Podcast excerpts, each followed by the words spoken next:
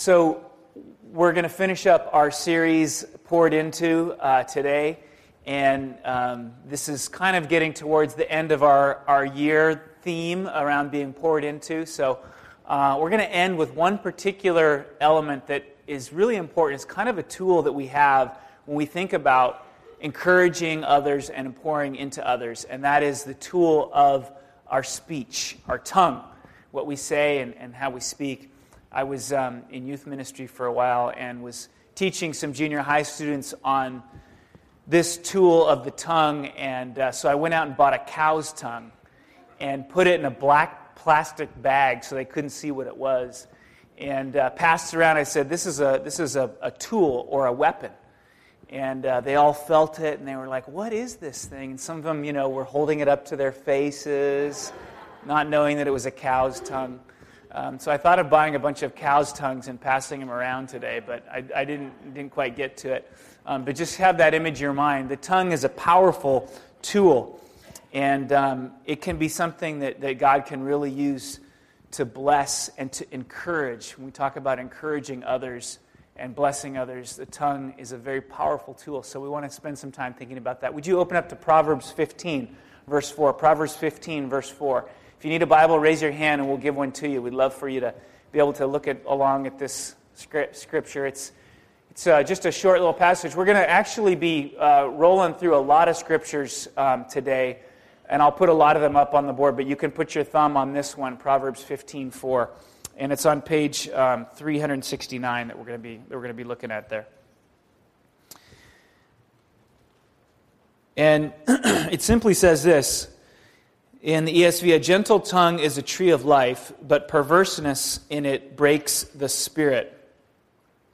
And actually, you know, there, I love the ESV, but this is one place where, um, as I just poked around in, into the Hebrew and, and, looked at some other translations, I really like the footnote there, uh, which actually says, A healing tongue is a tree of life. That's probably a more appropriate translation. And you'll see that in some of the other uh, versions. A healing tongue is a tree of life. Um, it does have that sort of medical quality, whereas gentleness doesn't carry that, that sense of, of healing that's, that's an important element. And that also ties in well with the concept of the tree of life. The tree of life has that healing orientation to it. We see that in, in the very end of the scriptures in Revelation, that the healing comes from, from the tree of life. And so, um, isn't that amazing that right here in this moment, we see the power of the tongue, even connected to something so great as the, as the tree of life. What I want to talk about this morning is the power of words. First of all, I want to do a little bit of theology of word, okay? So we're going to, we're going to roll through a few scriptures about, that talk about how God uses words, what words are to God. And then we're going to translate that to our human relationships and talk about how words um, can be powerful for positive in our, in our human relationships. So, first of all, a little theology of words. Words are powerful. Um, you know, it's kind of like when you walk into a room and you flip the switch, or sometimes the switch is on automatic. You come into the room and the, the room lights up immediately.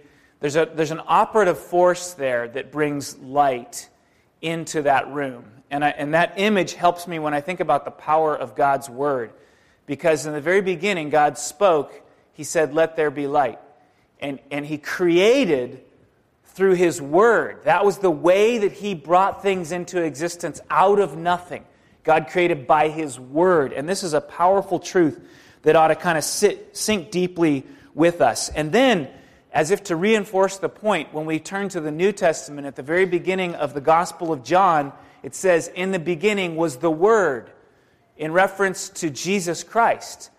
So, the two most important things that have ever happened in this world, ever in all eternity, creation and redemption, are a result of God's Word. That's the operative force bringing it all about, God's Word. And you can roll through the rest of the Old Testament and the New Testament, and you'll see this kind of thing over and over again. Jesus healed, and he performed miracles by his word. The centurion said, said uh, But just say the word. He said to Jesus, But just say the word, and my servant will be healed. He knew the power of the word. Um, we're cleansed by the word, John 15, 3. Already you, you are clean because of the word that I have spoken to you. Wow. That's the power of God's word. We're taught that life is sustained by it. Man does not live on bread alone, but every word that comes from the mouth of God. That's what sustains us day in and day out is the word of God.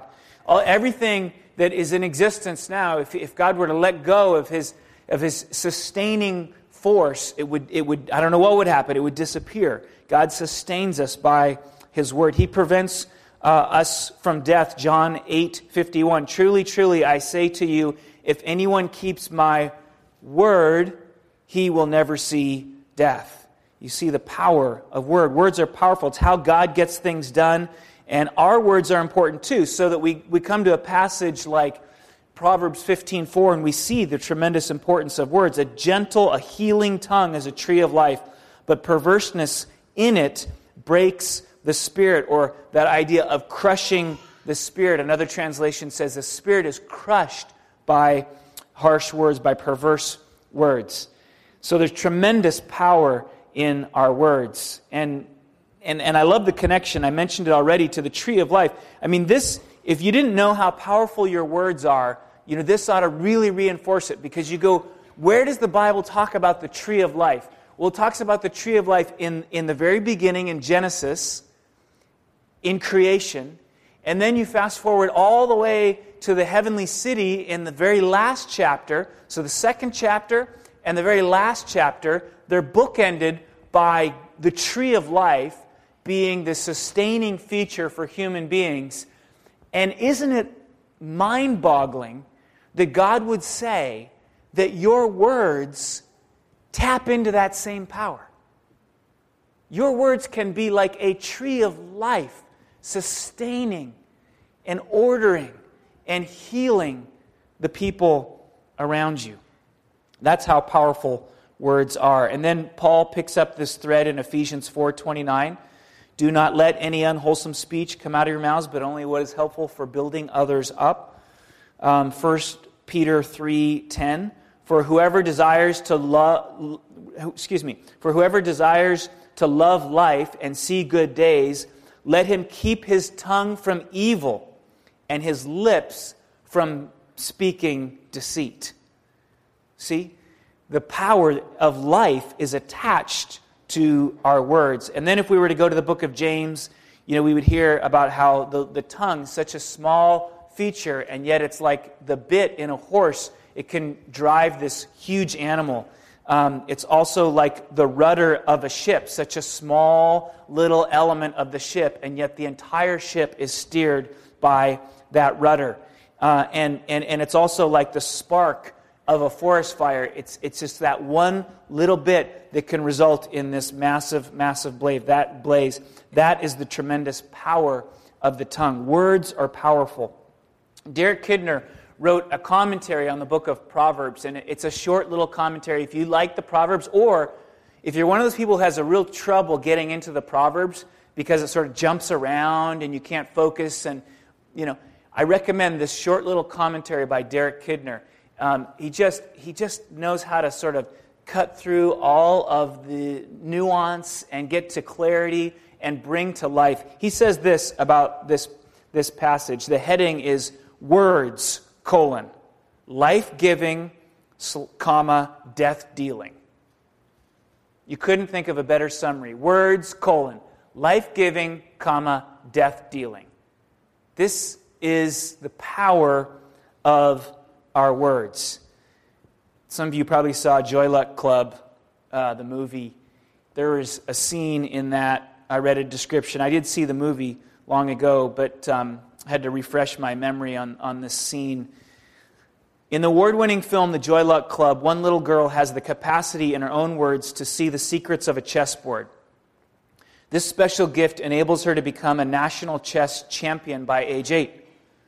Her only liability is a driven parent who is both envious of her daughter's gifts and selfishly using her to fulfill her own ambition for wealth and power. At one point, the little girl dares to speak back to her mother.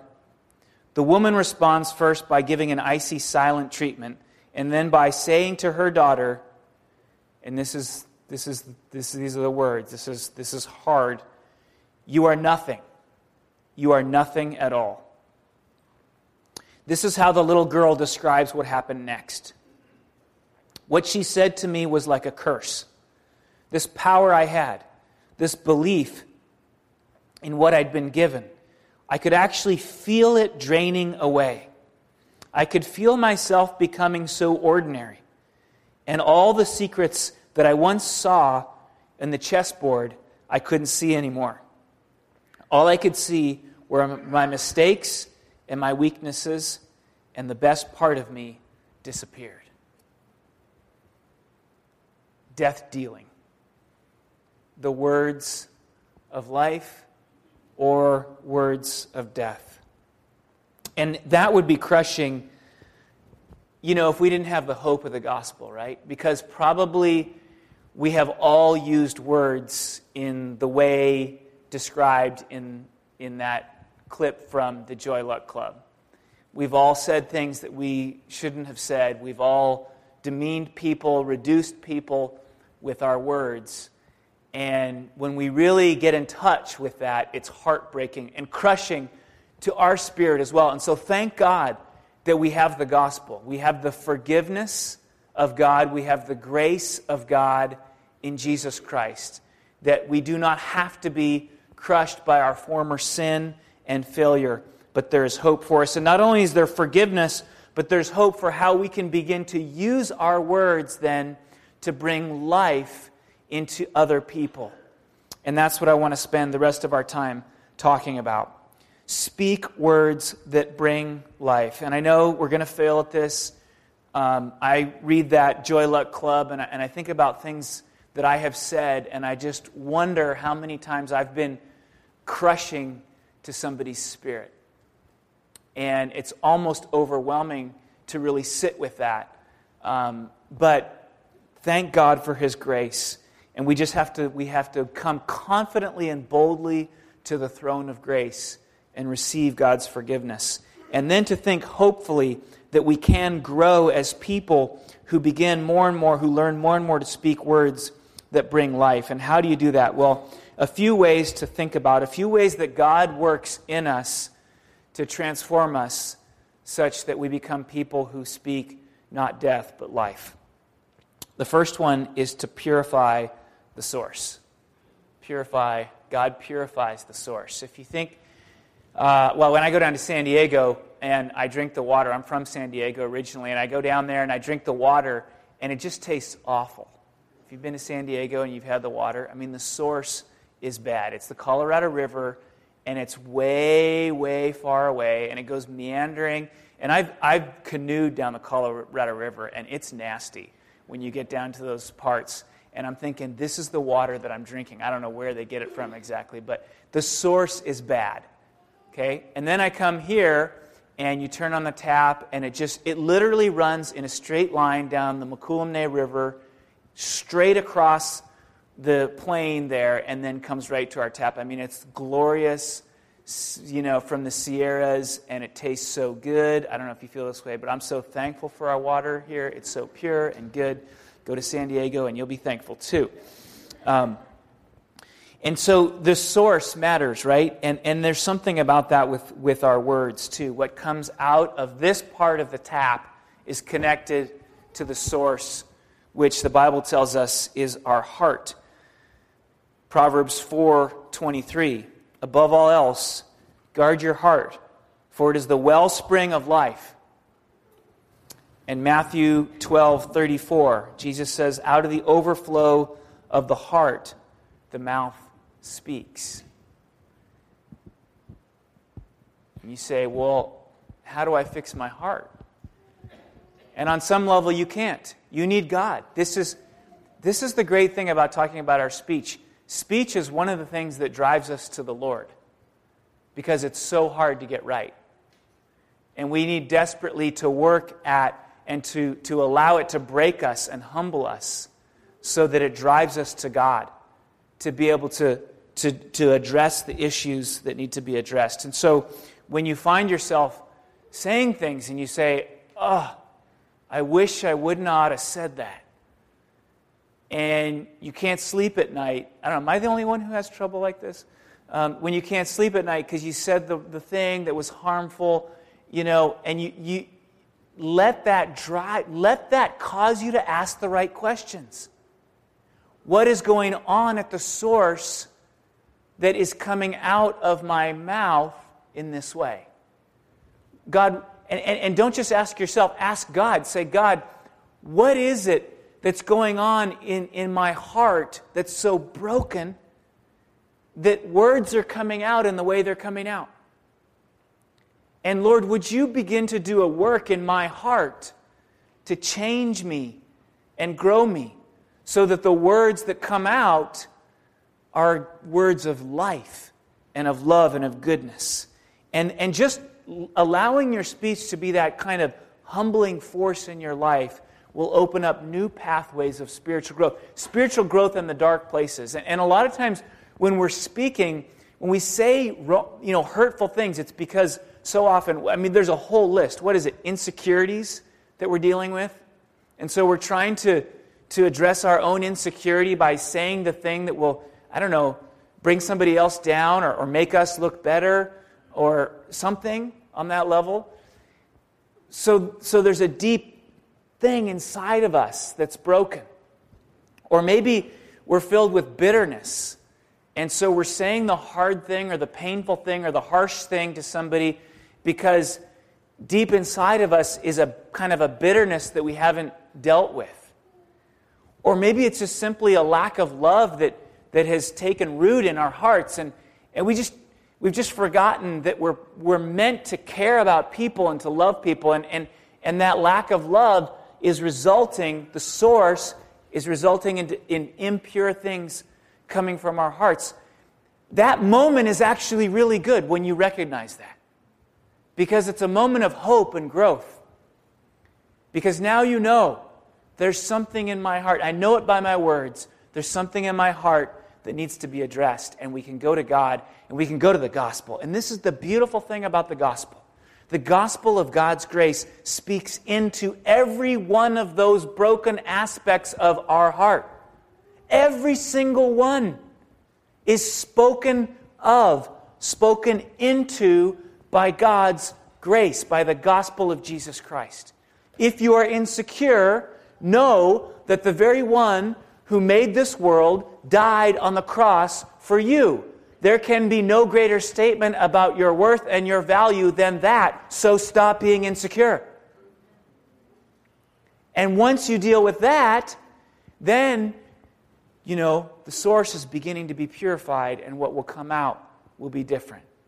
If you're bitter, know that, that, that Paul writes, you know, vengeance is mine, says the Lord to wait on the Lord. And, and at some point, we've got to go to the Jesus. We've got to go to Jesus. We've got to understand that He took into Himself all the sin of this world and that all the reasons for our bitterness have been dealt with on that cross. And we can trust God in His justice and we can let go of the bitterness that we're harboring and give it to God because He will be faithful to deal with it. And when that happens, the source is beginning to be purified. And the words that come out will be new. They'll be words of life rather than words of death. And those are just a couple of examples. It goes on and on and on. Whatever it is that's at the source that's impure and resulting in harsh words and hurtful death words can be dealt with by the gospel, but it takes you and I being humble enough to see it and to get on the pathway of growth and to ask God to help us to speak into our lives to heal us with His words that are part and parcel of that same tree of life that God wants so desperately for us to feed on.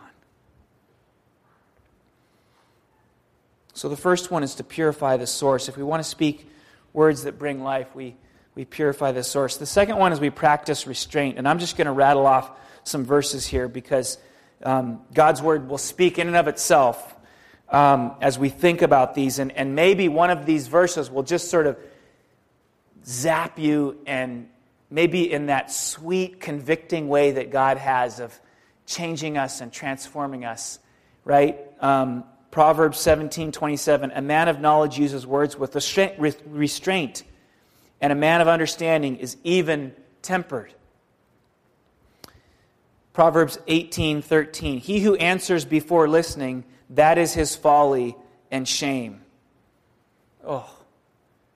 How many times do we jump on each other's sentences? How many times do we answer somebody's point before they've even gotten it out yet? Because we think we know what they're all that they're going to say. And this Proverbs tells us to wait. Let all the important information come out before you start speaking. Just let it come out. And then you can respond. Using restraint removes unhelpful emotion. Proverbs 15:1. A gentle answer turns away wrath, but a harsh word stirs up anger. And some of you remember from your families of origin or the family that you're presiding over now that once the harshness gets in there, it's like a spiral and everybody gets harsh and it just it just heats up until it boils over. And and and that has to be stopped at the beginning. Right? Using restraint has a kind of inherent power to it. Proverbs 25, 15. Through patience, a ruler can be persuaded, and a gentle tongue can break a bone. A gentle tongue can break a bone. So much of what we want to do in life is we want to move people. We especially want to move the people who are close to us and make them better for us, right? That's what we want desperately. And so we go about it in harsh ways and hurtful ways instead of being patient and going to the Lord and praying, praying for the people around us, for God to do a work in them just as He does a work in us. Restraint makes you look smart. Proverbs 17 28. Even a fool is thought wise if he keeps silent, and discerning if he holds his tongue. So look at that. Calvin Coolidge, nothing I never said did me any harm. Which actually, I don't entirely agree with him on that. Because sometimes you do have to speak. Sometimes you got to speak. But his point is that there's a lot of stupid things we're going to say that if we didn't say them, it wouldn't do any harm. So purify the source, practice restraint, and then this one will catch you by surprise. Look for the apples. Look for the apples. Proverbs 25 11. A word aptly spoken is like apples of gold in settings of silver. A word aptly spoken is like apples of gold in settings of silver. I've pondered this a lot in my life um, to try and figure out how it is that we can speak the right word at the right time. And there's some element here, and, and the Proverbs don't fully bring this out because we haven't really gotten to the New Testament yet. But I know there's a, a, a really huge element of the Holy Spirit in this process. And there's an element of waiting as well, of, of being slow. It's, it's almost like the flip side of restraint is giving you space to wait so that you can discern what the good word is and what the right word is. And we know, living on the other side of the coming of Jesus Christ, that we have this holy, we have the Holy Spirit who is moving and moves in our hearts and lives to make possible sort of the enlightenment that we need to be able to say the word that's fitting in the moment. And so I think of this, this term, creative dependency, for myself. Like if I'm going to try and say the right word, it requires of me some sort of creative dependency on God. To wait till God gives me the, the words that are going to be life giving and not death dealing. And, and there's, a, there's a creativity in that that needs to maybe be developed and, and catalyzed by God. Um, this is in some ways mystical stuff. How do we know what the right word is in the right moment? But I do know this there, there needs to be a heartbeat between our listening and our speaking most of the time. And that heartbeat needs to be filled with prayer.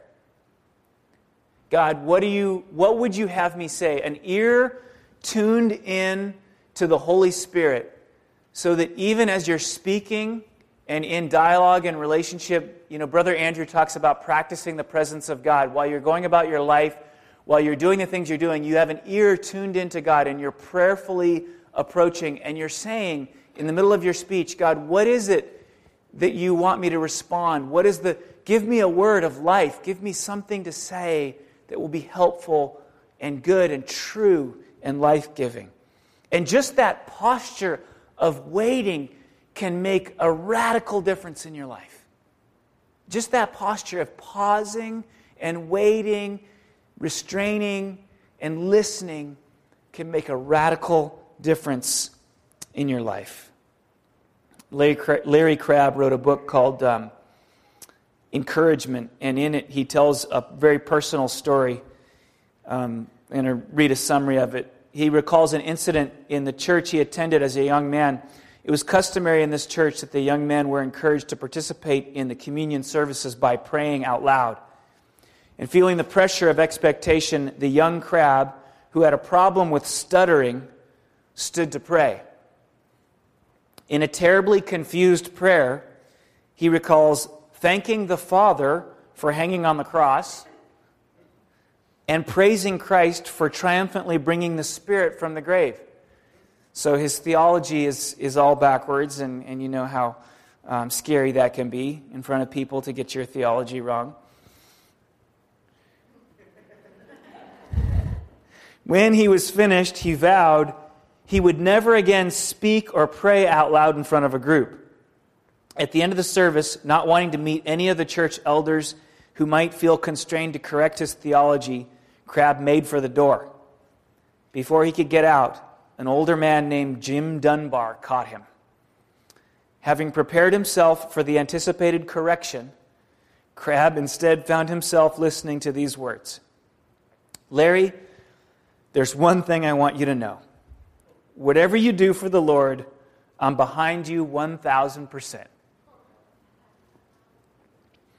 Crabb reflects in his book, even as I write these words, my eyes fill with tears. Of course, now you know Larry Crabb is somebody that, you know, has ministered to lots of people and, you know, from that humble beginning, um, uh, has ministered to lots of people. He says, even as I write these words, my eyes fill with tears. I have yet to tell that story to an audience without at least mildly choking. Those words were life words. They had power. They reached deep into my being. God, help us to speak words of life. First of all, we just want to tell you that we're sorry for all the death dealing that has happened through our words. Right now, we, we're, so, we're so blessed. We get to say, I'm sorry. And we get to know that you forgive us because of your work in Jesus Christ on the cross. Thank you for forgiving us. And we want to tell you this morning that we want to get on the path of growth and learning and, and becoming people who deal words of life, not words of death. L- lavishly in our relationships, to, to just spread it thick in our relationships. We want to deal words of life. So, so we're asking you, Heavenly Father, to purify our hearts. And we don't mean that in a condemnation kind of sense. We mean that in a health kind of sense. That you would come alongside and do your healing work inside of us to eradicate insecurity and bitterness and lack of love and whatever else besets us in that deep place, in that residual of who we are. Would you apply your gospel, your healing balm, to bring transformation? And God, we invite you to teach us how to restrain our lips and to speak only when we need to and in so doing, to listen to the Holy Spirit who would guide us into saying things that are life giving, to practice creative dependency upon the Holy Spirit each and every moment, to have one ear tuned to you day in and day out when we're in conversation, to listen for your small voice guiding us to the scriptures and the ideas that would give life rather than bring destruction. So, Lord, we commit ourselves to that work this morning. We commit ourselves to you this morning and thank you for your forgiveness. We love you and we are grateful for who you are in our lives. We're great, grateful that you have spoken your words into this world to transform us, that we might speak words to transform others. We pray this in Christ's name. Amen.